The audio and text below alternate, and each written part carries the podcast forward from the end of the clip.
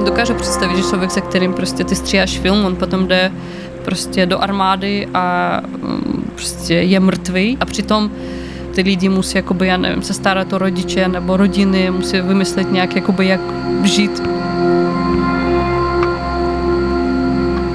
Vítejte u podcastu magazínu Do kreví, který se věnuje dokumentárnímu filmu. Od mikrofonu vás zdraví Tereza Domínová a v dnešní epizodě spovídáme dokumentaristku Anu Krivenko. Epizoda je součástí série textů a audia o situaci ukrajinské dokumentaristiky. Všechno najdete na webu dokreví.cz. Za podporu děkujeme nadačnímu fondu nezávislé žurnalistiky, díky kterému jsme mohli sérii realizovat. Anna Krivenko je filmová režisérka, střihačka a fotografka. Absolvovala Centrum audiovizuálních studií na FAMu, ještě předtím studovala divadelní režii v Kijevě a na Pražské damu. Její filmy pracují s archivními materiály a zkoumají jejich vztah k dějinám. Její celovečerní dokumentární debit Můj neznámý vojín z roku 2018 měl premiéru na Jihlavě a na festivalu Dok Leipzig. Uh, ano, vítám, vítám tě tady. Ahoj. Uh, moje první otázka na tebe zní. Uh, chtěla jsi být vždycky dokumentaristkou? Wow, to je skvělá otázka, protože doteď si nepovažuji sama sebe za dokumentaristku. Já spíš myslím, že jsem Eh, tak abstraktně eh, mluvím vždycky, že jsem asi vizuální umělkyně víc než eh, dokument, prostě dokum, dokumentární filmář nebo filmářka. Jenom využívám ty dokumentární postupy a kvůli tomu, že pracuji hodně s archivama, tak automaticky mě jakoby lidi škatulkují do toho dokumentárního světa, i když podle mě ty úplně na jaký uh, téma, tak k ním přistupuje trochu jinak, než jako ten uh, hodně v uvazovkách správný dokumentarista. A čím jsi teda chtěla být, pokud jsi měla nějaké vysněné povolání? Uh, No tak, jak si říkala, že jsem studovala 150 let divadlo, jsem vystudovala divadel, režie, prostě činoherního takového klasického divadla v Kijevě a pět let. A potom jsem přijela na magisterský program na Damu, ještě jako na dva roky vlastně, které se roztáhly na tři na, eh, na Damu na režii alternativního divadla. A já jsem samozřejmě myslela, že budu dělat divadlo až do toho okamžiku, když jsem pochopila, že mě to strašně nebaví a takhle pomalu jsem si říkala, že můžu se posunout někam jinam a trošku zkusit jako jiné věci, ale uh, vždycky jsem si říkala, že film je to takový jakoby hrozně, uh, hrozně divný obor, jakože se mi líbilo se dívat na filmy, ale vůbec jsem nechápala, jak se to dělá a jak člověk může něco mít vymyšlený. Jak jsem měla takovou hodně klasickou představu, že film to je, musí být scénář a musí být něco jakoby dopředu připraveného, ale a toho jsem se vždycky bála a to divadlo je takové jakoby vlastně hodně procesuální, že vy začínáte od začátku nebo od konce kdekoliv a prostě spolu něco tvoříte. A vlastně ve výsledku ty filmy, které teďka dělám, podle mě taky dělám bez žádného scénáře. Je to takový jakoby vlastně nějaký proces víc než um, nějaká struktura dopředu připravená.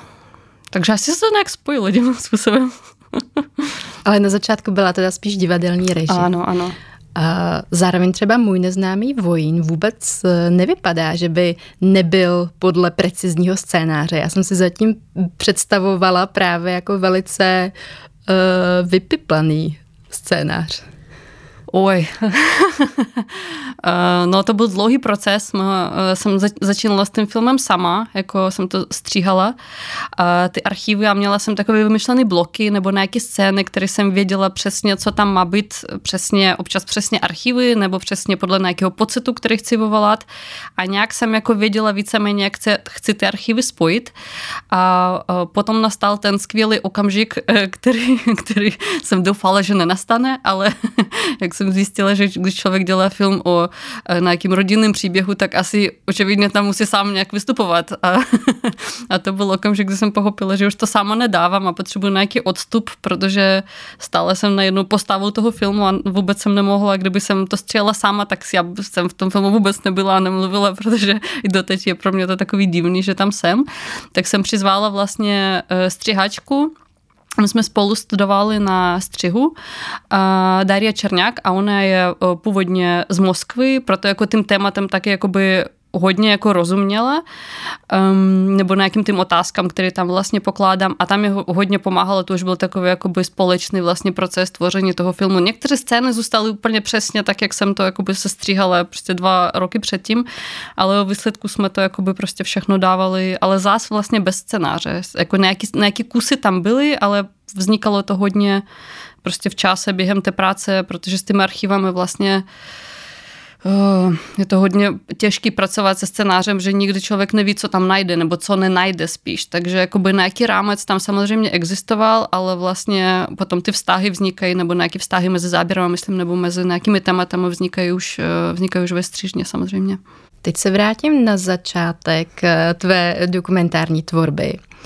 Tvůj studentský film Hnízda ulity se snaží nějak zobecnit pojem domov Čím je domov pro tebe? Kde se cítíš doma?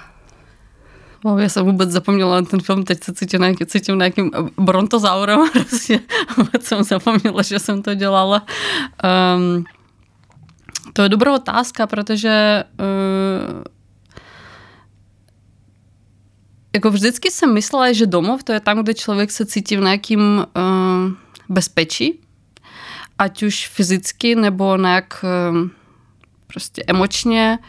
To je právě ten rozdíl, že když, člověk, když prostě si myslím, že se spoustou cizinců eh, v různých zemích, tak můžeme najít to, to ten společný pocit, že člověk pořád cítí takovou jako divnou nejistotu. I když jako všechno je v pořádku, jako nevím, s papírama, já nevím, se vším, ale stále jakoby ta půda nebyla pod nohama. Já to vždycky jako cítím, že prostě jsem doma, když přijedu vlastně jakoby já nevím, domů k rodičům nebo k rodině a tam má, člověk má pocit toho jako nějakého um, a to není ani zázemí, to je takové jako um, no prostě nějaký bezpečí asi, že aspoň na nějaký okamžik ty nic nemusíš řešit. A takový ten cizinecký pocit, že ty pořád musíš něco řešit. Pořád je tam něco, co může být jakoby problém. A vlastně e, jenom když jakoby jsem dřív jezdila jakoby o, nevím, na prázdniny nebo tak e, do Kyjeva, tak jsem cítila um, takové jakoby uvolnění a to jako rozumí, že něco bylo v napětí, jenom když se to uvolí. Takže jakoby to bylo hrozně zvláštní pochopit, že vlastně celou dobu, co jsem jakoby v Praze, když jsem studovala, protože tady už jsem dlouho, tak už se to trošku změnilo, uh, tak vlastně člověk cítí takovou jakoby no ne, že jako nebezpečí, ale absence bezpečí, spíš takhle, já bych řekla. A teďka, když se díváme, že vlastně uh, i doma člověk může, že domov je to potom jako, já nevím, byt nebo město nebo nějaký zdí, tak to je vlastně hrozně um, křehká věc. Uh, a to bezpečí, jak si vystavujeme ty, já nevím, nějaký prostě svůj byt, svoje bydlení, to je prostě vlastně i jenom iluze toho bezpečí, že člověk musí to najít um, absurdně někdo jakoby ve, vevnitř sebe vlastně, protože ten, ten, všechno, co je kolem, tak může se zhroutit hrozně rychle. Takže je to pro tebe někde uvnitř tebe. V, ano, ve výsledku, ve výsledku, jo. Ale samozřejmě já cítím nějaký, je to, to je prostě hrozně komplexní pocit. Je, nevím, prostě mám hrozně ráda Česko, ale nemůžu říct, jakoby, jako když jedu od někud, eh, jako dneska jsem přijela z Vídně a cítím se, jako, jako že, že, jsem se vrátila domů, ale taky možná kvůli tomu, že teďka jakoby, u mě bydli rodiče kvůli válce, tak to je jako taky jiná věc. A už jsem tady dlouho, mám nějaké jakoby vazby, taky cítím to nějaký jakoby, um, asi jako dá se říct nějaký bezpečí, ale samozřejmě je to komplexní, když prostě člověk má to nějaké spojení prostě nostalgicky s dětstvím, s nějakou půdou, se školou, prostě s lidma, s nějakou cestou někam, takže nevím, je to takové jako, ne, nechce se mi říkat nějaký uh, uh, ban, banality o tom, co je domov, ale asi to bezpečí pro mě nejvíc takový, um, nejvíc, nejlepší slovo na to. Mm-hmm. Uh, s tímhle souvisí taky tvůj další krátký film. Řeč, ale žádná slova který kombinuje záběry z Prahy a z Ukrajiny. Um, jaký pro tebe byl ten proces zabydlování se v Česku? Um, to je vtipný, protože jak když na to vzpomínám, tak uh, já hnedka myslím vlastně, možná to, protože to je spojené s těmi filmama, tak myslím už jakoby na tu famu, ale vlastně, když jsem jako nastoupila na FAMu, tak už jsem byla v Čechách skoro tři roky, dva a půl roky a oni mě tak s tím divadlem hrozně zvláštně uh, někam jako zmizely. Že to bylo takový, možná kvůli tomu, že jsem přijela a studovala jsem magisterský program, který nebyl úplně ještě tak jako dobře promyšlený v ten okamžik na damu, takže jsem ani neměla moc nějaký, jako že jsem neměla ročník, eh, ten, ty kontakty šly samozřejmě, ale byly takové jakoby pomalejší, nevím, prostě taky jsem ještě nebyla, nebyla zvykla na to, jak tady lidi komunikují a že ten proces probíhá trošku jinak, že ta mentalita je jiná a Vlastně to byl taky jeden z důvodů, proč jsem potom chtěla jít um, na další školu, ne na magisterský program, ale na ten bakalářský, aby prostě mít nějaké kontakty a to zázemí, protože samozřejmě to není žádná novinka, že se nejvíc učíme od těch lidí, za kterými jsme a ne od těch jakoby pedagogů, pardon, pedagogy, ale je to pravda. A, tak mě jakoby to zabydlování vlastně jakoby mám hnedka tu první asociaci už s tou, s tou famou a bylo to hrozně nabitý a taky pro mě to bylo něco prostě úplně nového, ten jako proces, nevím, filmový a hlavně, že, jako, že jsem studovala na tom uh, Centru audiovizuálních studií, což je víc takové jakoby intermediální, multimediální katedra a jsme dělali hodně různých takových experimentálních a technických věcí, které jsem předtím, jakože jsem v tom v životě neslyšela, jsem nevěděla, co je USB kabel, takže jako mm, tak takže to je hodně spojené s tím nějakými jako no, novými zážitky, ale prostě hrozně takové abstrak, abstraktní, hrozně zvláštní, že vůbec si nepamatuju ty roky na damu, prostě oni někam zmizeli, prostě to nějaký jiný život, jiný člověk, nic o tom nevím.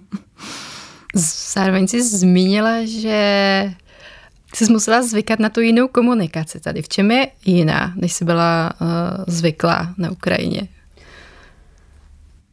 No, například musím říct, že uh, já doteď mám hrozně dobrý uh, kámoši, se kterými se známe prostě 10 let a například oni nebyli u mě doma a já nebyla u nich doma. A představit si něco takového, jako by v Kijevě, to není možný. Prostě jako lidi chodí na návštěvy, eh, to je taková taky jako součást té kultury. Možná, možná kvůli tomu, že u nás lidi až tak, že neexistuje ta kultura hospod a ty lidi nechodili tak vždycky jakoby na to pivo někde sedět prostě a tam něco probrat na pivu, tak vždycky lidi se zvou domů což tak je trošku jiný proces jako se otevírání a ty intimity, o tom, jak rychle začínáme s nějakým novým člověkem mluvit o nějakých víc intimních věcech, že vlastně, vlastně pustíme toho člověka, člověka do svého nějakého bezpečného zase, jakoby opakuje se sama sebe, bezpečného prostoru a dovolíme mu se na sebe prostě podívat a taky jakoby se otevřít víc. A tady to bylo takové jakoby hodně pomaly v tomhle smyslu, že prostě to trvalo, než um, ty jakoby hodně lidí, co znám, nějaký známé lidi stali jakoby stávají těmi kamarádama. Já si myslím, že u nás ten proces je trošku prostě jako rychlejší a takový jakoby uh, nevím, no prostě řeknu prostě rychlejší. Um, ale taky možná kvůli tomu, kvůli tomu, že jsem prostě cizinka, ne ve smyslu toho, že um, je nějaká, já nevím, prostě xenofobie nebo něco takového, ale prostě stále, já nevím, nějaký věci tak rychle nechytala jsem jako jazyk, nebo prostě, že samozřejmě, když někdo řekne nějaký vtip a ty tam sedíš jako, že prostě a díváš se, jako ničemu nerozumíš a tam v těch očích je úplně prázdno, tak asi, asi lidi moc nechtějí s tebou kamarádit, ale to samozřejmě přeháním, ale tohle asi takové jako by bylo um, ta, ty, ten první level, tak asi je o, o hodně ten, ta otevřenost jakoby nějaké nové komunikace.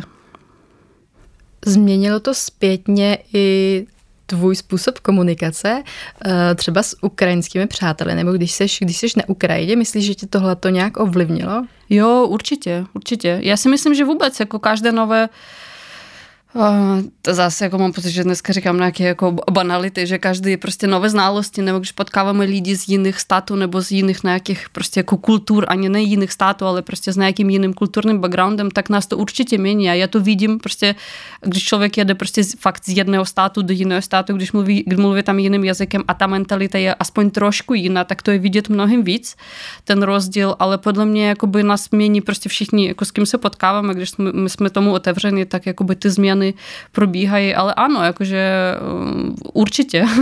Já jsem vlastně o tom mluvila, jsem měla takové jako teďka zajímavé setkání s jednou, když jsem byla ve Vídni s jednou um, slečnou, která je, uh, ona odjela z Ukrajiny, když jí bylo, já nevím, pět nebo sedm a oni emigrovali do Kanady Ona tam bydlela 20 let a potom se vrátila už jako dospělý člověk jakoby zpětně se naučila ukrajinsky a bydlela prostě v Kijevě a potom tak trošku jezdila tam sem.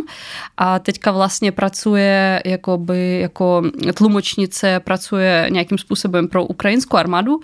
A kvůli tomu, že ona vlastně takový jakoby Ukrajinec, ale taky se cítí, že Ukrajinka, ale taky se cítí tak trošku jakoby zvláštně, tak jsme o tom taky mluvili, nakolik ty to bytí v jiné, ty život v jiné zemi, nakolik vlastně mění člověka a nejenom v těch jakoby názorech nějakých prostě, že co já nevím, nějaké evropské hodnoty nebo něco, to je už úplně jedno vlastně, o čem mluvíme, ale nakolik mm, i to chování v nějakých úplně jiných Eh, jiných aspektech života se taky mění. To je stejně podle mě jako taková moje oblíbená věc poslouchat, když lidi mluví několika jazyky, nakolik se jim mění hlas, když mluví jiným jazykem. A to prostě podle mě úplně nejlepší ukázka toho, protože ten jazyk to je taky nějaký kód kulturní, stejně jako by vůbec ta mentalita nebo uh, žití, nebo žití bytí v té nějaké zemi, tak podle mě ten hlas vlastně to, jak intonačně se mění, uh, se mění ta řeč, tak to je taková jako by nejlepší, nej, nejrychlejší ukázka toho,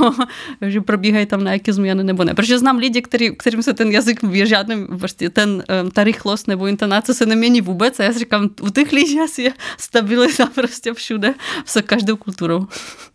A to by se, to by se mění? Mně se všichni říkají, ano, že když mluvím, když mluvím česky, tak eh, že mluvím nějakým vyšším hlasem a prostě mám nějaký intonace, když, když mluvím jakoby ukrajinsky nebo rusky nebo anglicky, je to ještě někde jinde, takže je to zajímavý. Musím ještě se naučit nějaký další jazyk a se podívat, co se stane. Snímek eh, Můj neznámý vojín bohužel nabyl na aktuálnosti skrze archivní záběry a tvoje deníkové zápisky vypráví o okupaci Československa, ale také o rusofobii, o následcích povinné mobilizace, ale i o tvé osobní zkušenosti eh, v Česku. Je nějaká rovina snímku, eh, která je pro tebe v současné situaci nejaktuálnější?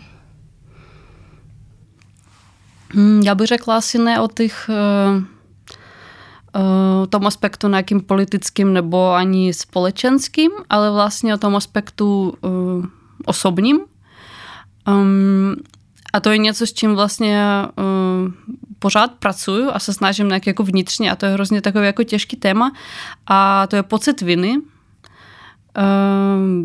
prostě on v tom filmu ten pocit viny byl o něčem trošku jiném, jakože proč já musím cítit vinu, nebo to je zás otázka, co je vina, co je zodpovědnost a jako co můžeme jakoby na sebe brát a co ne, co jakoby nikdo nás nemusí do toho tlačit, ale i te, ten pocit um, nějaký vnitřní prostě viny za to, že uh, že nejsem tam, že nejsem jakoby vlastně uh, v Ukrajině, nebo za to, že nějak jako to neprožívám jako fyzicky se všema, což je samozřejmě blbost a když člověk takhle to říká, tak jakoby pochopitelně, že uh, to jsou nějaké jakoby prostě psychologické aspekty ty války, um, což já vím, že spousta lidí a spousta hlavně jakoby, jakoby lidi, kteří emigrovali předtím, tak mě, mají ten problém, že je to takové jakoby není jenom nějaká moje věc, že to mě taky hrozně pomohlo, že jsem necítila, že já jsem v tom sama prostě jako se cítím hrozně zvláštně, protože co budeš dělat? Teďka jakoby pojedu zpátky, když tam to bombarduje, teďka ke mně přijeli, přijeli rodiče, jim řeknu, tady budete bydlet a já jedu tam.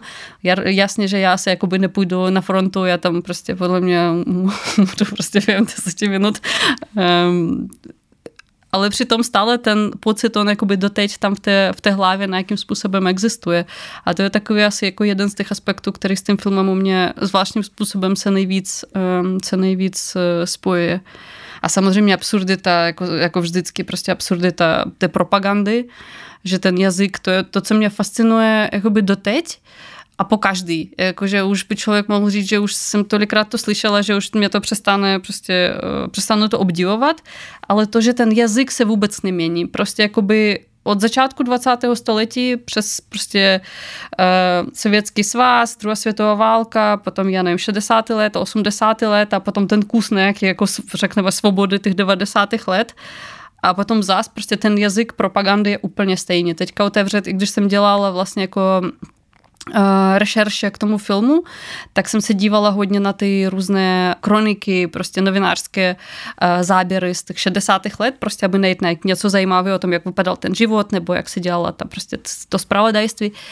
Tam byl, tam, tam byl, tam byl nějaký jakoby kus filmu, něco prostě o NATO, a tam vyměnit sovětský svaz na Rusko a vůbec nic jiného není potřeba mít. Úplně stejný jazyk, ne, prostě nic, jakože žádné jiné to formulování se nezměnilo. A ten jazyk vlastně propagandistický, to je jakoby nějaká fascinující prostě věc. A hlavně, že to funguje.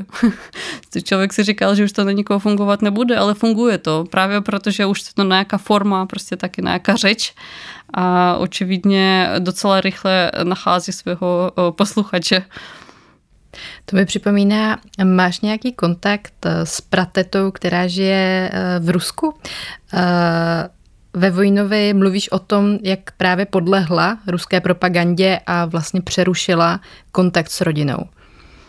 Nemám, ale uh, vlastně vůbec nevím. Naposledy máma říkala, že s ní nějak mluvila možná, ale to bylo ještě před válkou. Já vlastně, vlastně nevím, nevím, jak se má. Prostě vím, že ona chtěla se vrátit, že ona vždycky měla takový jakoby sen, jak bydlela hodně daleko v Rusku, tak eh, vždycky se chtěla vrátit jakoby zpátky um, do Ukrajiny, ale podle mě ona tam jednou nějak jako dojela a vlastně dokonce s ní nějak jako lidi normálně mluvili, že uviděla, že ten život je jakoby není takový, jak si představovala z těch zpráv, ale vlastně vůbec, jakože popravdě řečeno vůbec nevím, to je dobrá otázka, možná dám si to na seznam zeptat, jak se má teta, vlastně kde je, vůbec nevím. Ale očividně to je něco, co jsme teď jakoby neřešili a když ona nechce se spojovat a ne komunikovat, tak to u nás taky trošku vypadlo z toho um, prostě zájmu, zájmu té rodiny. Je, jsou hodně jiných lidí, o kterých člověk se musí starat a myslet a ta teta z toho nějak trochu, trochu zmizela. To je, to je jasný. Zároveň by bylo asi zajímavý zjistit, jak ta cesta na Ukrajinu potom, co, co, co teda no, je neustále bombardována tou pro, propagandou, co to s ní vlastně udělalo. Mm, dobrá otázka, já musím zjistit. Hmm, když uh, začala invaze na Ukrajinu, měla si uh, tendence točit o tom, co se děje, nebo si byla naopak uh, paralizovaná? Ne, vůbec jsem, ne, jsem, neměla, jsem neměla tu potřebu. Za A já docela, docela málo um, točím, točím, jakože um, když už mám jakoby kameru s sebou nebo něco, prostě nevím, foťák, tak uh, mě většinou zajímají formálně nějaké jakoby jiné věci, než ta jakoby, řekneme, uh, šílená realita, protože to není můj způsob prostě eh, vyjadřování se, ale ani neměla jsem potřebu, potřebu popravdě řečeno nějak jakoby sbírat ty archivy, nějak s tím pracovat, protože když byl právě Majdan v roce 2013-14 a potom válka na východě, tak jsem prostě jakoby hystericky sbírala všichni ty jakoby materiály, to taková byla taky divná terapeutická v něčem jakoby práce. Um, a teď jsem vůbec neměla tu potřebu, že to už to bylo někde tak za hranicema mého um, já nevím, prostě moje představy o tom, co, jakoby, uh, co je svět, uh, že jsem vlastně zastavila skoro, jakože všichni projekty, na kterých jsem dělala, jsem jich zastavila, že jsem si říkala, že potřebuju nějak jako popřemýšlet, co vlastně, co vlastně s tím mám dělat, protože jsem měla jakoby rozpracovaný napsaný scénář na, k jednomu jakoby hránému filmu, eh, který jsem prostě o Ukrajině a vztahu Ukrajinu, Ukrajiny a um, Evropy, uh, východní a centrální a to jsem jako by hned zastavila, říkala, že vůbec nevím, co s tím dělat, teďka jako ten život se tak mění. Um, a taky nějaký prostě ty pár dokumentárních projektů, tak taky. Prostě jsem říkala, že to prostě nevím, co s tím. A hlavně, že jsem neměla potřebu, uh, to je takový pocit bezmoci asi, že mm, že to je jediný nástroj vlastně, samozřejmě mám ještě ruky, nohy, já nevím, mám prostě hlava ten, jak funguje, znám nějaké jazyky, ale většinou prostě to je ten nástroj, pomocí kterému prostě ta tvorba, pomocí kterému nějak jako zkoumám svět jakoby kolem sebe a najednou uh, jsem měla pocit, že já vůbec ne, jakože to je k ničemu. Jakože prostě, že teď udělám něco, nějaký film, prostě zás z archivu teďka něco se stříhám a co to prostě změní, stále je to všude ve zprávách. A hlavně, že jsem měla takový jakoby mm, vlastně jako dobrý pocit z toho, že jsou tam ty ukrajinský filmáře, kteří jsou tam na místě a teďka něco točí a prožívají prostě neskutečně strašidelní věci a já teďka budu sedět doma někde stříhat a prostě něco nacházet nějaký jakoby záběr z YouTube a doma to stříhat. Mně to přišlo hrozně takové jakoby jenom, aby prostě mm, vyplnit nějaký ten svůj prostě pocit, že musím něco udělat, to mně přišlo hrozně takové jakoby laciný vlastně že pokud nemám co říct, tak vlastně radši prostě budu pomáhat nějakým jiným způsobem, který nemá nic společného vlastně s tou tvorbou. Um, ale ještě taky se to mění, že jsem udělala loni vlastně krátký film uh, což bylo vtipný, že mě poprosil udělat film, jakože mě nabídli prostě možnost výstavy a já jsem měla vymyšlený hrozně takovou jakoby analyticko-intelektuální práce a já, jsem, já tak nepracuju, prostě, ale mě jsem si říkala, to prostě udělám takovou analýzu, jak vypadají ty záběry z dronu a prostě na jaký ty na um, GoPro a ty jakoby tenhle způsob ty akční kamery a to nějak budu porovnávat a dám tam nějaký komentář. Samozřejmě já jsem prostě nemohla dívat na ty záběry, protože je to strašidelný, že tam právě ta, že mě zajímalo to, nakolik tam ten lidský pohled mizí a prostě, že vnímáme jenom ty nějaké prostě z toho dronu nebo i vlastně z ty akční kamery, že to fakt úplně, člověk má pocit, že to nějaká počítačová hra natolik, že tam se vypíná jakýkoliv prostě soucit. Že prostě jenom občas člověk, jakože já slyším jazyk nebo poznávám místa a to jediné, co tam jakoby dělá nějaký návrat eh, k reálnímu životu. Um, ale o výsledku samozřejmě jsem ten film neudělala, jsem udělala úplně jinou věc a takovou jakoby vlastně takovou krátkou eh, takovou pseudo meditaci o tom, jak v uvozovkách uh, zavírat oči a ne, ne, nevšímat problémy kolem. A najednou jsem pochopila, že vlastně jakoby taky možná mám co říct, nebo jakože jakým způsobem pracovat s tou válkou, ale musím využívat to, že já vím, jaký to je být, jakože dívat se na to ze strany, nebo jaký to je teďka jako vnímat tu válku jakoby z jiné, prostě z nějakého jiného úhlu pohledu než toho vnitřního. A to potom mě trošku taky po, povolilo prostě pracovat s tím tématem, že nemusím vlastně jenom ukazovat všechno špatné, co se tam děje, protože jsou lidi, kteří jsou jakoby talentovaní a jsou tam na tom místě, aby to ukázali, ale já mám nějaké jakoby jiné vlastně způsoby uh, a zna, mám nějaké ty znalosti taky toho života prostě, já nevím, v Evropě nebo prostě života mimo Ukrajinu, aby prostě taky vědět ty citlivé body, na který můžu jakoby pomalu jakoby tlačit, ale bez toho um, umírání vlastně uh, doslova ohledně, prostě během toho člověk bude se dívat na ten film, protože samozřejmě to se nedá, to se dá první podle mě na jaký pár měsíců ta citlivost vůči tomu materiálu uh, nebo vůči tím záběrům, ty informace, ona jakoby existuje, ale čím dál tím víc podle mě člověk se prostě vypíná a už jakoby se nedá dívat na ty, um, prostě už jakoby to, co vidíme ve zprávách, tak už na to, na to nereagujeme. To je stejně jak prostě když žijeme v nějakém, když u nás je, já nevím, 25 stupňů, tak co budeme si říkat, že někde v Portugalsku na jaký hoří lesy, ale když tady je prostě 36 stupňů, tak člověk začne pomalu přemýšlet, že možná jako něco je špatné, ale to je jenom kvůli tomu, že to fyzicky zažívá sám na sobě, že sedí, sedí celý den, celý spocený všude, tak to není moc příjemný, ale jakože, když jako to vůbec neřeší, tak to je prostě abstrakce, že někde je ten problém. Tak mi přijde, že to je takový debilní příklad, ale vlastně um, pokud člověk není tam, tak hrozně rychle mu prostě on nemůže, nezmůže fyzicky se dívat už na ty záběry, už to prostě bude vypínat, ano, je to strašidelný, ale prostě ta citlivost hnedka zmizí, protože stále musíme, já nevím, všichni tady, a to já i já taky, že prostě já vím, že musím, já nevím, ještě jít něco, já nevím, nakoupit, musím platit daně, musím prostě pracovat, musím prostě tohle, tohle, tohle, tohle, tohle a už ta jakoby informace prostě jde někde prostě mimo, mimo prostě jde jenom do, do toho mozku, ale to, ten citlivý nějaký aparát už prostě uh, už s tím nepracuje. K tomuhle tomu mám dvě věci. Uh, ta první, než na to zapomenu, dá se někde najít ta meditace, o který jsem mluvila, a je, uh, to je v podobě filmu teda. Uh-huh. Ona je v podobě filmu a jak se jmenuje? Uh, jednoduše, než si myslíte.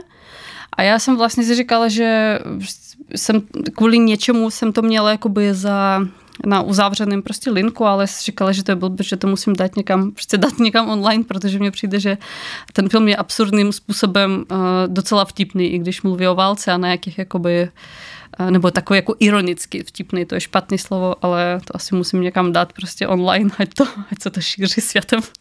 Mm-hmm. No a ta druhá věc eh, je, já jsem se chtěla zeptat právě na, na film Poslechnout eh, Horizont. V něm skládáš dohromady útržky videí a audio, audiomateriálů, které dávají dohromady pocítit právě to, jak chladně a odtažitě válka v médiích může působit.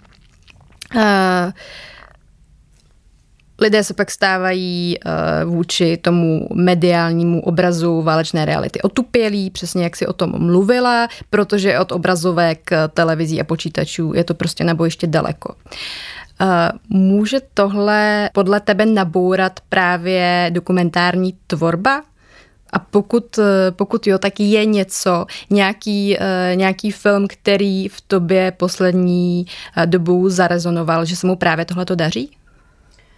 No uh, ano, určitě. Já si myslím, že um, jakože dokum, dokumentární film a film vůbec, když má nějaký ty vlastně dokumentární potom přístupy, s tím pracuje, tak určitě s tím pracovat může. Um, možná kvůli tomu, že nejsem, prostě kvůli tomu, jak já pracuji s materiálem, nebo o jaký filmy nebo o jaký vůbec přístupy mám zájem. Proto mě samozřejmě nejvíc jako vyhovují filmy, které vlastně tu, to médium jako dekonstruuji. A vím, chápu, rozumím, že pro spoustu lidí je potřeba naopak se podívat na něco hrozně emočně, na nějaký, jako nějaký observační film, který jakoby emočně budeme prostě někoho sledovat, já nevím, jako dvě hodiny toho člověka nebo nějakou situaci, um, že na nich to bude fungovat víc, ale podle mě je to taky... Um, má to svoje nějaké omezení a svoje hranice a spousta lidí uh, od těch emocí se zavírá uh, bez um, podvědomě vlastně, jakoby, mm-hmm. že mhm. bez, ne, že by intelektuálně si říkala, no, nechci se na to dívat, ale možná, že ty lidi i půjdou do toho kina, ale prostě ta hranice tam jakoby někde existuje a oni se vlastně taky kvůli nějakému prostě pocitu já nevím, prostě u, u různých lidí, já jsem vlastně to taky pochopila s tou válkou, že to se nedá posuzovat, um, to, jak, my, jak já vnímám válku, tak prostě jiné lidi to vnímají nějak jako úplně jinak. A ty hranice jsou taky úplně někde jinde, na co se můžeme dívat a na co se nemůžeme dívat. To, že pořád se díváme v médiích na takový počet prostě nekonečný toho utrpění, tak uh, určitě to nedělá psychologicky prostě nějaký dobrý pocit pro nikoho to neznamená, že musíme na to jakoby zapomenout nebo zavírat vět, prostě zavírat oči a nedívat se na nic, že prostě teďka budeme, teď včera jsme se na to podívali dneska budeme v bezpečí, uděláme si volno. Samozřejmě to tak nefunguje, ale právě podle mě, když máme nějaký přístupy k tomu, jak vlastně na spravodajství nebo na to, co vidíme jako v interne, na internetu, prostě kdekoliv, prostě vůbec na vizuálně, na pohyblivý obraz, jak s tím pracovat, jak kriticky se na to dívat podle mě, když budeme umět jakoby prostě ten obraz nějakým způsobem dekonstruovat sami, uh, tak to hrozně pomáhá um, nechat taky ten jakoby emoční pocit, aby ten materiál prostě stále jakoby ty věci, co se odehrávají prostě v těch záběrech, odehrávají. To takový špatný slovo, když je to jakoby dokument, ale to, co tam probíhá prostě um, v té jiné realitě, uh, jiné zemi, tak stále můžeme prostě pochopit, co se tam děje, bez toho, aby jsme byli jenom prostě z toho šokovaní a mě bylo nám špatně, ale prostě nějakou tu racionalitu vlastně v tom, v tom ponechávat. Ale možná to je taky nějaký můj způsob práce. Já si myslím, že vlastně základ všeho je, musí být jako mediální, mediální vychova a prostě musí to být už jakoby, musíme to všichni přiznat, že už dávno žijeme v tom světě, kde eh, ten vizuální obraz nás eh, ovlivňuje vůbec ani, jako i ty, ovlivňuje i ty lidi, což je nejabsurdnější, který s tím pracují. Jakože já, která říkám, ano, nějaká dekonstrukce mediální vychova stále Prostě to je tak rychlý ty mechanismy, které prostě vidíme něco strašidelného, zahrajou toho a náznak nějaký jako hudby nebo zvuku nebo něčeho. Prostě to záleží, kdo jak funguje, prostě co za člověk a hnedka u nás i ve mně to prostě povzbuzuje ty emoce a musím že si vždycky jako sama zastavit říct tak jako počkej, počkej, co se tady děje, proč, na co se dívám, proč se cítím takhle a takhle.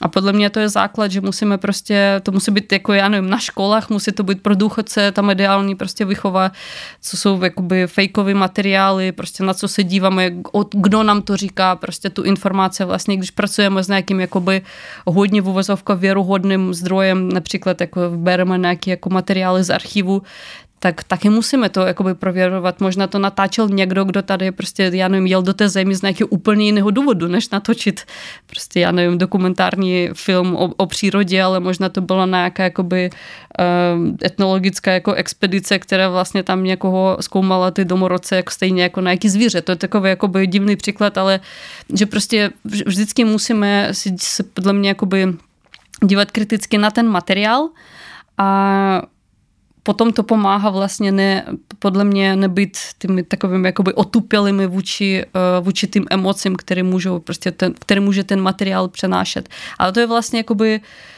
oh, téma filmu, na kterém teďka jakoby pracuju, tak je to, jak média vlastně ovlivňují uh, vlastně ta, ta mediální váleční realita posledních 30 let vlastně s příchodem, s příchodem internetu od, já nevím, od 90. let a ty kabelové televize a tyhle věci, jak to ovlivňuje potom náš, jakoby, náš vztah k tomu, co se děje někde a jak, jak to velké někde se přiblížuje a my stále se na to zavíráme oči.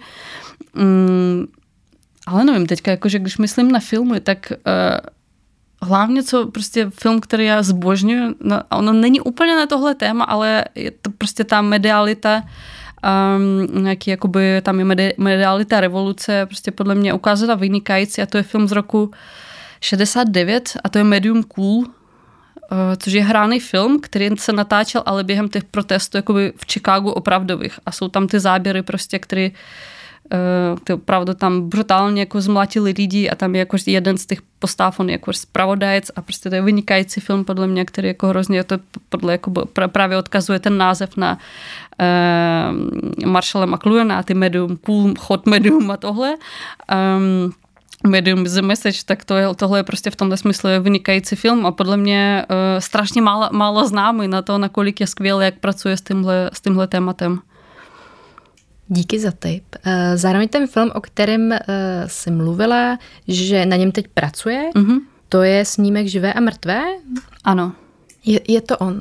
A kdy se na něj můžeme těšit? Nebo jaký, v jaký je fázi teď? Ježiš, já doufám, že konečně se to rozběhne, protože pomalu jsem stále člověkem, který si říkal, jak ty lidi dělají jeden film za 10 let a mám pocit, že to je můj, jakože i celovečerní, protože na jaký ty krátké, tak každý rok dělám aspoň nějaký jako jeden film, ale uh, ten film prostě mám uh, takový jakoby s ním uh, hrozně těžký vztah, Uh, protože on začínal jako takový jakoby multitematický, já bych řekla, um, příběh, který je tak jako založený na archivech, ale bylo tam víc tématů, který mě všichni říkali, že jako moc nechápeme, jak to chcete jako spojovat, ale hlavně byla prostě jedna z těch velkých spo, spojek, tak bylo to, jak vlastně um, média ovlivňuje naši, naši empatie jakoby vůči uh, životu, vůči lidem, vůči světu, ale ty tématy byly takové, jakoby pro všem se zdály hrozně zvláštní, protože mě zajímalo jakoby na jednu stranu destrukce měst, na druhou stranu jakoby váleční zajeci a potom teďka jakoby prostě jsem ten film měnila prostě už 150krát, co tam chci s ním dělat a, a potom najednou začala válka. A jak ty témata oni se začali prostě fyzicky materializovat, co jsem tam chtěla mít, ale takovým způsobem, který jsem samozřejmě nechtěla. A mě z toho bylo tak, jako já jsem se necítila dobře, tak jsem udělala takový jakoby prostě fakt velký odstup od toho.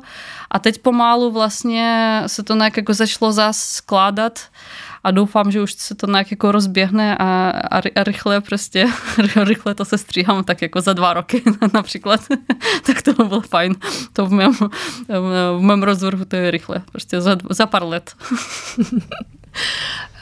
Takže tohle je projekt, na kterém teďka pracuješ. Mm-hmm. To, uh, je to jediný projekt, nebo pracuješ uh, současně na více uh, Ne, filmech? pracuji na více filmech. Uh, já se strašně těším na jeden krátký film, na kterým pracuji už jakoby Eh, vlastně začalo se to před rokem a půl, nebo skoro dva roky, ale také kvůli válce jsem to trošku předělávala. To je krátký film, eh, který se jmenuje Zrcadlo moře. A je to taková, jakoby, to bude vizuální báseň vlastně, která je poskládaná, eh, která je inspirovaná válečnou korespondence přes celé 20. století až do, ke současnosti. A zás ta téma jako najednou to začalo být tak strašně aktuální a celá moje představa o tom, co je ta váleční milostní korespondence úplně změnila protože jsem, já tam používám takové jakoby opravdové deníky, opravdové dopisy, ale prostě eh, různé ty dopisy z různých zemí to skládám do nějakého jednoho vlastně jedno, jednoho dialogu, ale jsou to dopisy různých lidí a z různých válek. Um, no a najednou taky to začalo být uh, až, až, moc, uh, až moc aktuální, tak už, je, už se bojím, že když vyberu zase nějaké divné, te, divné téma, tak to zase začne být jako někde realita. Musím něco dobrého prostě vymyslet, něco pozitivního. Uh, no a to doufám, že to budeme natáčet um, v zimě, na jaký prostě část věci budeme natáčet, takže doufám, že někde jakoby příští léto to bude, ten film bude ukončen. Mm-hmm příští léto. Uh, já jsem se chtěla zeptat taky, jestli chystáš nebo pracuješ na něčem, co se týká přímo uh, současné situace na Ukrajině. A ty jsi mi teda odpověděla, že vlastně cokoliv, na čem začneš pracovat, tak se materializuje a ano. stane se to. Ano. Um, Změnilo se nějak to, jak se po invazi cítíš v Česku? Ty si tohleto eh, tématizovala, jak se tady, jak se tady cítila po tom, eh, po tom co se tady eh, zabydlela právě ve Vojnovi. Mě zajímalo, jestli se to teďka změnilo. Asi ne. Já už se jakoby dávno cítím tady tak jako stabilně, bych řekla, možná to je nejlepší slovo. A jsem byla strašně ráda za to, že tady jsem, protože tady můžou přijet moje rodiče a tak jakoby všechno je v pohodě, nemusí prostě něco takové jako urgentně komplikovaného řešit. A vlastně mě hrozně překvapilo, jak dlouho ta vlna solidarity uh, byla prostě přítomná. Já jsem opravdu očekávala, za A, jak rychle se to rozjelo, um, prostě během ty, ty první je, dva dny a už to bylo v takových jako prostě počtech jako neuvěřitelných, ty, uh, to, jak lidi pomáhali různým způsobem. Potom se to všechno samozřejmě spojilo, nějak jako se konsolidovalo do nějakých jakoby několika směrů. Um, ale opravdu já musím říct, že já jsem očekávala, že potrvá to tak jako dva týdny a lidi začnou být naštvaní, co jsou tady za ty uprchlíci, proč vypadají tak, jak vypadají. Uprchlíci tak jako, že očekávali. Nejvíc jsem jakoby očekávala, že bude problém to, že ty lidi nevypadají jako upr- uprchlíci, jakože prostě to, jak to máme z televize, že jsou to nějaký prostě uh, napůl bez oblečení, nějaký jako lidi divných národností, ale přijeli hlavně, jak přijeli ještě ženy s dětma a všichni vypadají trochu jinak a ještě v nějakých jako modném nějakým oblečení, ale nikdo nepřemýšlel, že možná to jediné, co mají vůbec sebou, prostě v čem odjeli a to je konec a tam nechali celý život.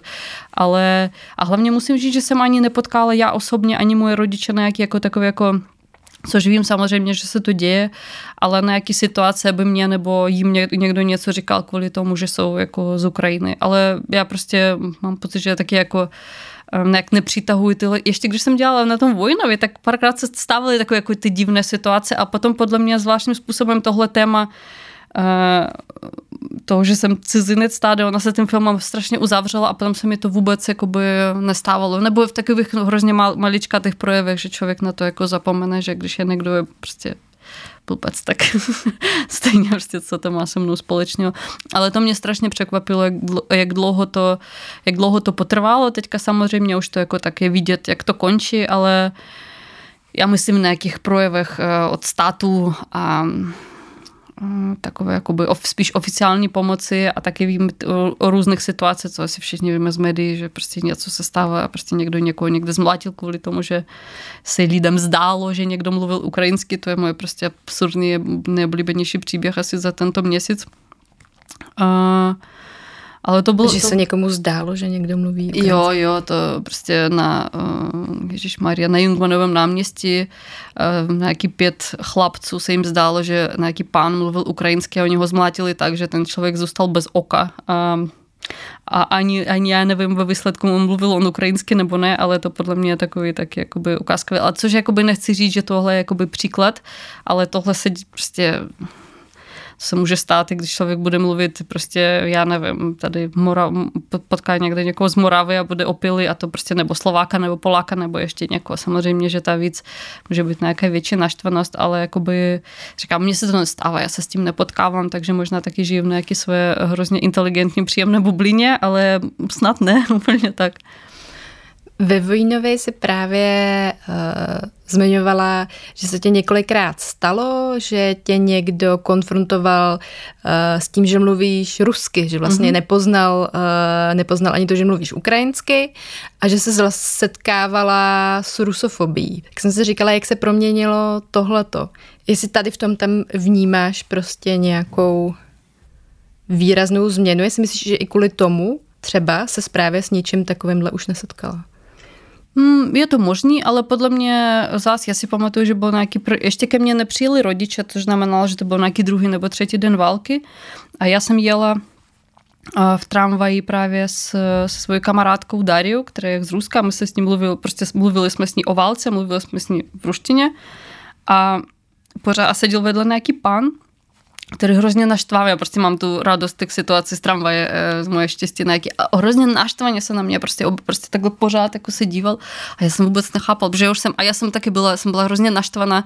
To bylo poprvé v životě, že jsem cítila takovou vnitřní agresi kvůli té válce a to nikam nevycházelo, takže možná já už jsem sama čekala, aby mi něco řekl, že mu taky něco odpovím. Ale prostě nic neříkal, jenom prostě pořád takhle jakoby hrozně výrazně se na mě díval a potom ještě vystoupil z té tramvaje a taky se na mě díval, čekala Ježíš.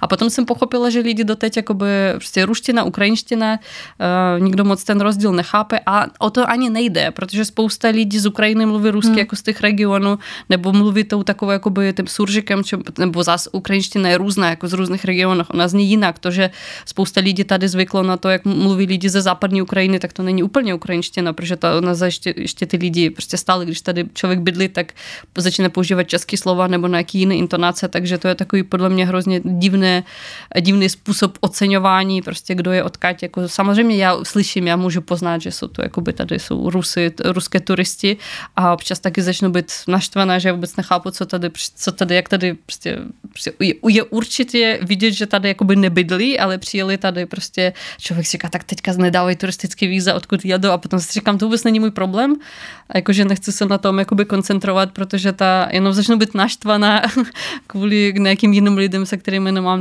nemám nic společného, ale Uh, nevím, podle mě už to je takový skoro bude na hranici, že je, existuje nějaká ukra- ukrajinofobie, nejenom ta rusofobie, ale um, stále podle mě ta nějaká jakoby eh, citlivost u, u hodně velkého počtu lidí se, se, se nějak jako zvětšila, nebo prostě se rozšířila, si řekneme takhle. Ale nevím, je to celkem možný, že prostě za chvilku už se mi zase začnou stávat nějaké tyhle situace, ale doufám, že ne. ale doufám, mám, že ne, Nech, nechci to ale mým, ale mým rodičům se to například, jakože oni říkali, že nic takového se nestalo a to oni chodí a oni mluví rusky mezi sebou, takže vůbec. Jen, jenom jednou oni vyprávěli, že prostě pořád všude potkávali nějaký lidi, kteří, když oni mezi sebou mluvili, tak na nich nějak jako divně koukali a potom pochopili, že ty lidi taky byli z Ukrajiny a takhle prostě jakože, když mluvili mezi sebou, takže to je spíš takový, že člověk vůbec nechápe, že jakože slyším, když slyším ukrajinštinu, tak nepůjdu k těm lidem obejmat se nebo něco, taky se dívám, jakože prostě co se tam děje, co tady dělají. Takže oni na začátku mysleli, že jich nikdo nemá rád a potom zjistili, že to jsou taky lidi z Ukrajiny, což je taky hodně ukázkový podle mě. Změnily se nějak eh, vztahy s tvými ruskými přáteli? Ty jsi uh, zmiňovala právě tu Dariu, se kterou se, myslím, se známila až tady mm-hmm. v mhm. Česku a stala mm-hmm. se tvojí dobrou kamarádkou. No s Dariou samozřejmě se ty eh, vztahy vůbec nezměnily. My se známe dlouho a prošli jsme i tou, já nevím, um, prostě znám Dari politické uh, názory a, a co ona pro ty názory dělala. Um, takže nemám prostě k tam žádné otázky vůbec. Um, a taky prostě, když začala, byl Majdan, válka, tak všichni ty věci jsme prožívali spolu, takže to vůbec nebylo, tady byl první člověk, který mě začal nějak jako pomáhat, eh, když začala válka, ale s nějakými lidmi um, ta, prostě ta komunikace skončila. Um, ne, že by nastal nějaký konflikt, ale mám pár jakoby docela blízkých kamarádů, kteří za prostě uh, za celou tu dobu, za rok a půl, to mě ani nezeptali, jak se mám, tak jsem si říkala, že možná, možná jako, že já tomu rozumím, že možná, že se bojí, že já jich nenávidím jenom kvůli tomu, že prostě, nebo já nevím, že jsou z Ruska, ale že tím se známe dlouho, mně to přijde takový jako hrozně, hrozně zvláštně. A takových jako, jako lidi mám jako víc, ale s nikým nemám jako vyloženě nějaké konflikty, protože i předtím jsem nekomunikovala s lidma, kteří by byli z Ruska, nebo já nevím, z Běloruska, nebo ještě od někud které by měly takový politické názory, se kterými by jsem se nesouhlasila. Jakože samozřejmě to, jakoby, to si nemůžu představit ani vlastně ani do roku, ne, ani od roku 2000, prostě 13, 14, ani předtím, jakože to je pro mě něco divného, ani nemám ty lidi Vlastně možná jsem s nimi v životě ani tady jakoby nemluvila v zahraničí s lidmi, kteří by byli takhle jako nějak vyloženě pro putinovský jakoby a proválečně, proválečně na prostě naladění. To není můj jakoby Prostě opravdu jsem teď pochopila, že já vůbec takový lidi ne, neznám. Sleduješ uh, situace na Ukrajině každý den? Sleduješ každý den zprávy? Ano, i když se snažím nesledovat každý den, protože jsem pochopila, že už taky jakoby mě to fakt nedělá dobře, že to je prostě moc, ale ono to, jako mě bydlí rodiče. Jak když chci si udělat pauzu, jakoby oni mě samozřejmě řeknou, když se tam něco děje a tam se děje něco každý den. A taky mám segru v Kijevě, takže je to takový, jakoby nemůžu si dovolit úplně nesledovat, to by jsem se cítila eh, divně. A samozřejmě mám kamoši a prostě spoustu lidí, co tam znám a mám ráda část rodiny, ale segra to samozřejmě takový jako nejbližší člověk, tak člověk vždycky jakoby eh, se snaží mít to nějak jako pod kontrolu, co se tam děje, ale poslední dobou se snažím to um, otevírat jenom zpravodajství um, a ne, prostě u nás už je takovým zvykem, že všichni se dívají na to prostě zprávy na Telegram kanálech, protože je to rychlejší. Ale já jsem pochopila, že mě hrozně ovlivňuje ten jazyk, jakým je to napsaný, prostě ten tón a začnu, začíná být ještě naštvaná kvůli tomu, že, tam, že to je zás napsané úplně skoro propagandisticky, jenom jakoby, jakoby antiruský, ale zás ten jazyk, který se používá, je prostě takový jako hodně otázný tak jsem si říkala, že budu se... A tam prostě ty zprávy um, um, se objevují mnohem rychleji, což znamená, že jich nikdo nekontroluje, prostě co, co se tam objevuje. Takže tam docela často je nějaká taky dezinformace nebo prostě hro, hrozně rychle někdo něco uviděl. A na začátku války, jak všichni potřebovali prostě více, více, více, více informace rychleji, protože člověk má pocit, že když bude pořád jako vědět, co se děje tam, tak má ten život pod kontrolou, což samozřejmě vůbec není pravda, protože když budu prostě pracovat v spravodajství a vidět prostě ten jakoby um, feed, uh, news feed do nekonečné, tak já to nemám pod kontrolou, já s tím nic udělat nemůžu, tak proto se snažím prostě ráno nebo večer, nebo snažím se to ráno nedělat, ale výsledku dělám to ráno, jenom dívat se prostě jako stalo se něco fakt strašného, na co, co, co musím jakoby otevřít, nebo prostě nechávám to trošku jakoby stranu jako intelektuálně, jako informace, aby mě to jako nezarazilo na celý potom, celý den, nebo, ale vždycky potom se stane něco, jenom si nastavím ten systém a potom se stane něco jako Eh, jako ta kachovka nebo prostě něco fakt velkého a to člověk už jakoby samozřejmě to sleduje do nekonečna nebo prostě jak ten celý měsíc ehm, skoro každý den byly ty drony nebo nějaké rakety v, v květnu, že to všechno letělo na Kiev, tak to jsem taky sledovala každý den, ale se snažím to prostě mít trošku odstup, protože podle mě tak člověk se může prostě zbláznit. Eh, jsi v kontaktu eh, s nějakými kolegy a kolegyněmi Eh, dokumentaristy a dokumentaristkami na Ukrajině? Musím říct, že moc ne. Uh, jsem spíš jako v kontaktu uh, jako s pár filmář, filmářema, ale ty nedělají dokumenty.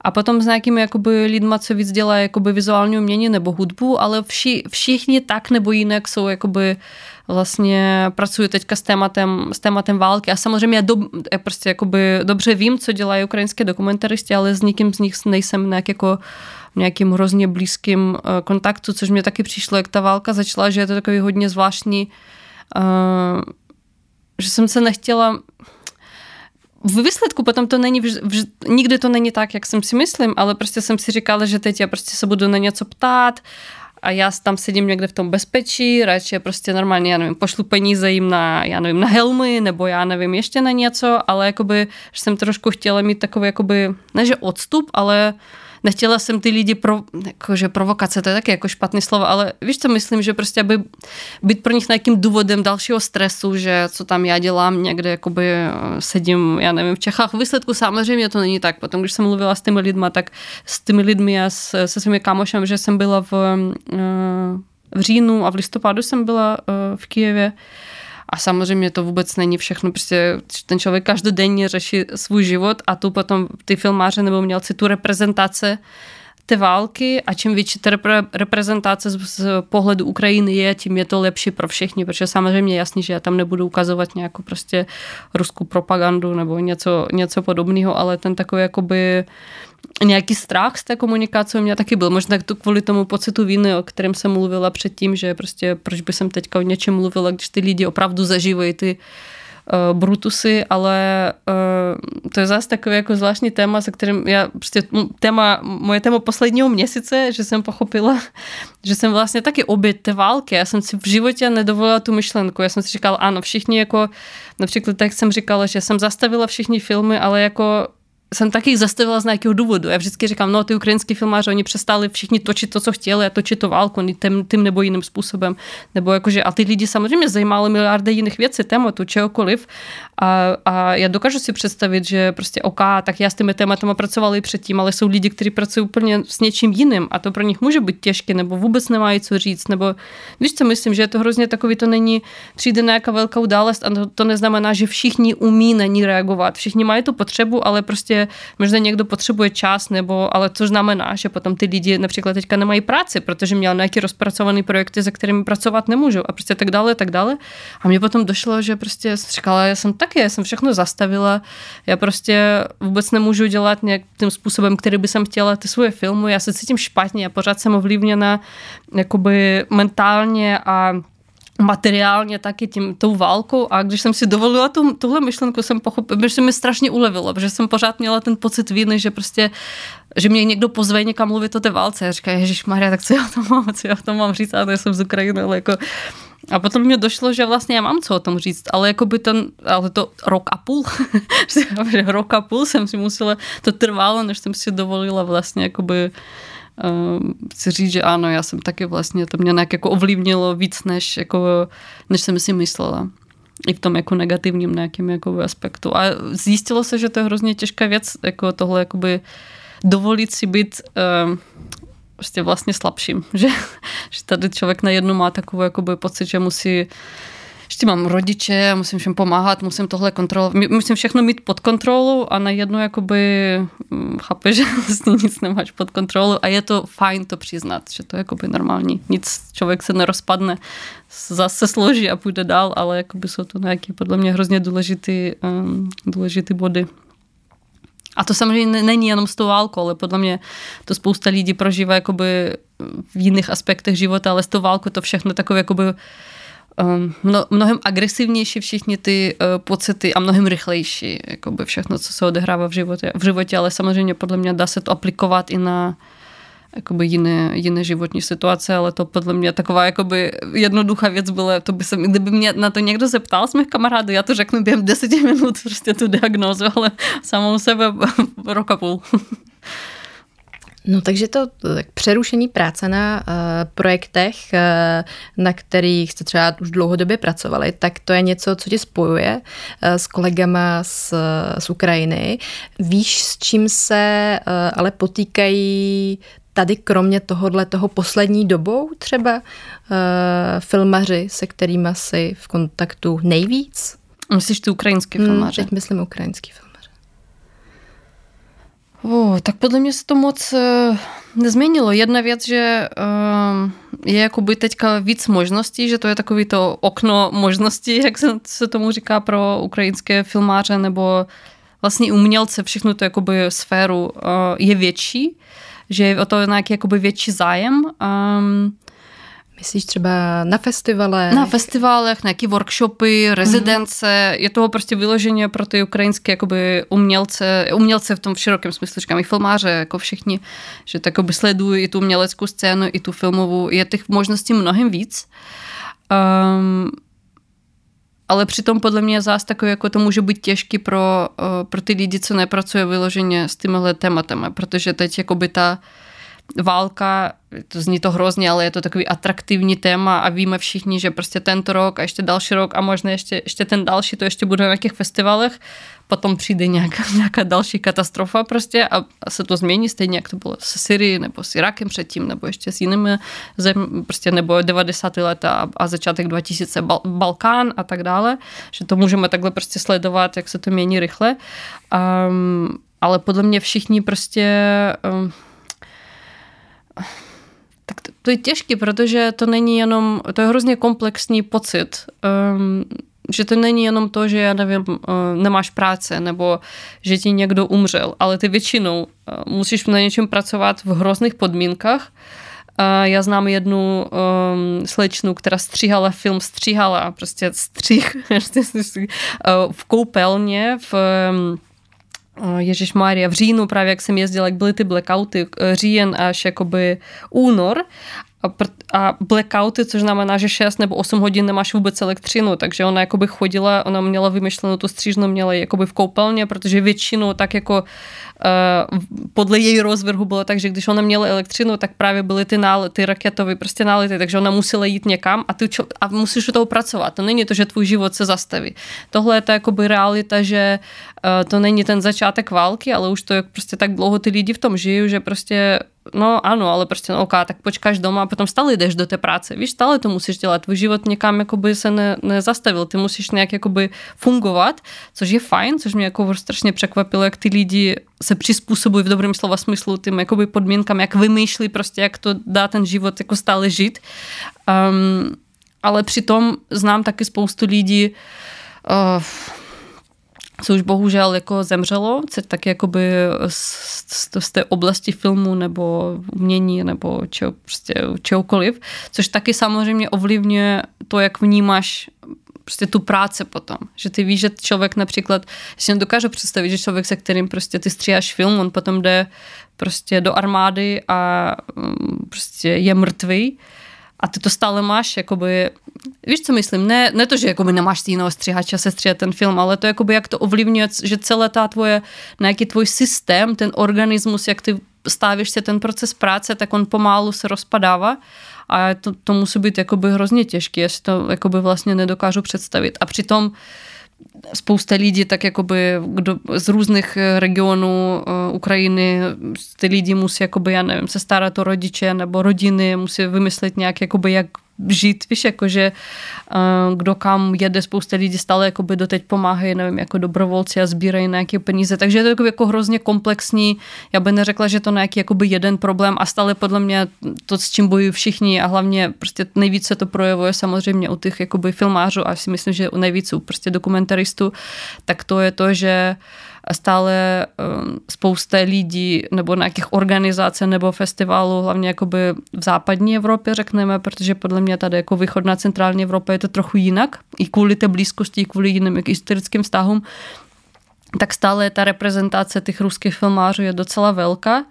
A já neříkám, že musíme udělat canceling všeho, na všechno zapomenout, ale nějakou mít jako citlivost vůči těm tématům a vůči prostě uh, kdo co natáčí a proč. Eh, teďka někdo z Ruska dělá filmovalce na Ukrajině, když jakoby všichni říkají, že pro boha nechte nás v klidu a dejte nám konečně možnost sami mluvit. A to, že ty, ty filmáři musí pořád bojovat s tímhle a s tou nějakou dezinformací a s tou prostě s těmi jakoby imperialistickýma uh, ambicema, tak podle mě to, že ten proces to sovětské jakoby dekolonizace vlastně můžeme říct, tak probíhá hrozně brutálně, hrozně rychle, ale to je taky něco, s čím prostě podle mě ty dokumentaristi docela často jsou jakoby reprezentanti tohohle procesu, což podle mě, kromě toho filmu, člověk musí ještě níst tohle, jakoby, mít tuhle funkce, když někde jede prostě o něčem mluvit, což musí být taky hrozně, jakoby, nemusí to taky vím, je to hrozně taková jakoby unavující věc, protože občas si člověk myslí, že už je to všem jasný, prostě, jako, že už jsme to mluvili, mluvíme o tom roka půl, jak to, jak to je to možné a potom najednou prostě mluvíš takovým, že s takovým stejným filmářem, prostě nějakým inteligentním, prostě kdo já nevím, prostě má spoustu zkušeností, jak jakoby vizuální práce, myslím, jako, že nějaké ty dokonstrukce, struktury těch tématů a potom ti člověk najednou zeptá, se, to se stalo mně, se zeptá a fakt jako ten váš jakoby prezident je, je nacista a ty jsi a vůbec je fašista, já jsem stále, já jsem vůbec nevěděla, nevěděla, co říct a to jsem vůbec neočekávala. A to jenom proto, že ta informace, my jsme stáli všichni v té nějaké své bublině, když to jakoby nenarušujeme, tak to se zdá, že všichni všemu rozumíme, ale docela často potom se zjistí, že, že prostě nastávají takovéhle otázky. Já nemyslím, že ty, ty lidi jsou blbí, jenom s lidmi člověk musí mluvit a bohužel to je taky jakoby potom část té práce a může to být jakoby unavující, že po každý se cítíš jako ta, jako ta, uh, ta hračka opičky, která musí jako takhle jakoby po každý něco jakoby opakovat a opakovat a opakovat a opakovat, ale bohužel podle mě taky to součást prostě té profese a součást té doby. Takže... A je to tady konstrukce právě, nebo je to něco, co ty se snažíš dělat ve svých filmech? To je asi tvoje velká motivace. Asi jo, ano, ano. Ale nevím, já ještě, já vždycky, já jeden z těch, z těch jak, jak jsem říkala na začátku o tom procesu, že pro mě jakoby film vlastně to jako, jako nějaká procesuální věc, tak uh, pro mě je to taky způsob jakoby porozumět, co se děje. Že když já s tím s nějakým tématem dlouho pracuju, tak to ne kvůli tomu, že já jsem si udělala nějaký jakoby research předtím a chci jakoby nějakou rešerši a chci jakoby potom si říkám, aha, chci říct tohle, tohle. Já vlastně docela často nevím přesně, co chci říct a ten film potřebuje, aby jakoby pochopit ten svět kolem sebe. Takže pro mě je jakoby ten element toho nějakého jakoby egoistického v tom taky určitě je v tomhle smyslu eh, samovzdělávání, a nejenom toho jakoby sdílení. Ve výsledku já, já vždycky tak jako říkám, mám, mě vůbec nezajímá, co ty diváci myslí, což samozřejmě není pravda, protože kdyby mě to nezajímalo, tak já by asi pracovala s nějakými úplně jinými tématama. Ale uh, Uh, není to ta první, uh, první rovina. Podle mě jako by to pro mě nejdůležitější pochopit vlastně, co se děje a na jak se zorientovat, protože já se docela často asi cítím zmatena a to je můj způsob jakoby pochopit vlastně, rozložit se ten svět, vlastně udělat tu dekonstrukci jako světa a potom to poskládat znovu a už tím, kvůli tomu, že něco, něco chápu a mám nějaký pohled, tak už to jakoby se snažím potom někomu dalšímu dalšímu sdílit, ale určitě si myslím, že pro spoustu lidí, kdo, kdo vlastně pracuje s nějakou jakoby nějakým způsobem s, rea, s realitou, ať už jakoby vymyšlenou nebo pozměněnou, nebo jakoby realitou, realitou takovou dokumentární, uh, tak ta potřeba mluvit jako s nějakým dalším člověkem, to sdílit, je prostě to je to jeden z hlavních jakoby, motivátorů. Ale u tebe tam ještě nejdřív probíhá vždycky ten interní dialog. Ano, ano, určitě. Tak já, by, já si nedokážu představit, já, proč, proč říkám, že necítím se úplně jako dokumentární filmář, protože si myslím, že u těch lidí, co znám minimálně, co dělají dokument, tak tohle je většinou ta první potřeba, to jakoby mm-hmm. někomu sdílit nebo vyprávět nějaký příběh. Můj první, prostě první bod je pochopit, co se děje, prostě jakože, jaký já mám k tomu vztah a potom ve výsledku to má takovouhle formu. Možná kdyby jsem měla, uměla něco, nevím, uměla by jsem psát, tak možná to by mělo nějakou jinou formu, ale taky jakoby to je prostě nějaký můj vnitřní, vnitřní proces. Mám na tebe poslední otázku. Eh, když je toho na tebe moc, ať už kvůli tomu, co se děje na Ukrajině, nebo vůbec ve světě, nebo v tom osobním životě, kde nejčastěji bereš energii? Wow. Vitaminy. ne, ale... Eh, Ježíš, asi věc, která musím dělat častěji a co mě jakoby nejvíc pomáhá, to jsem pochopila teď, to je fakt někam odjet. Eh, já jsem teď byla 10 dnů mimo Prahy a tolik věcí jsem pochopila vlastně o tom, co se děje, proč, co se děje se mnou, co se děje. Najednou jsem byla taková nabita, jakoby, že jsem pochopila, co všechno chci dělat s těmi projekty, co mám, co mám vymyšlený a je jich hodně.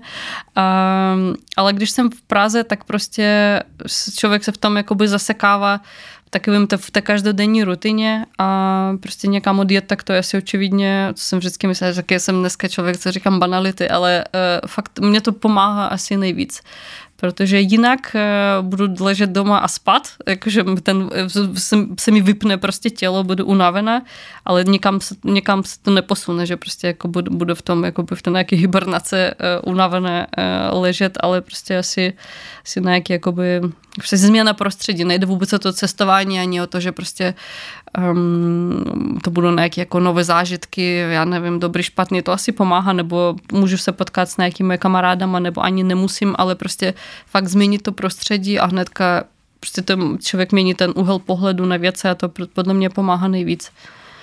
A energie je fakt vitaminy. Jinak nic nepomáhá. Dobře. Uh, ano, já ti moc děkuju, že jsi přijala pozvání. Eh, přesto, že jsme se věnovali eh, těžkým tématům, tak to povídání bylo moc příjemný.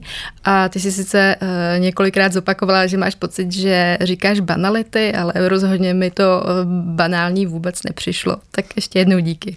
Děkuji za pozvání. Já doufám, že všichni banality budou vystříhány.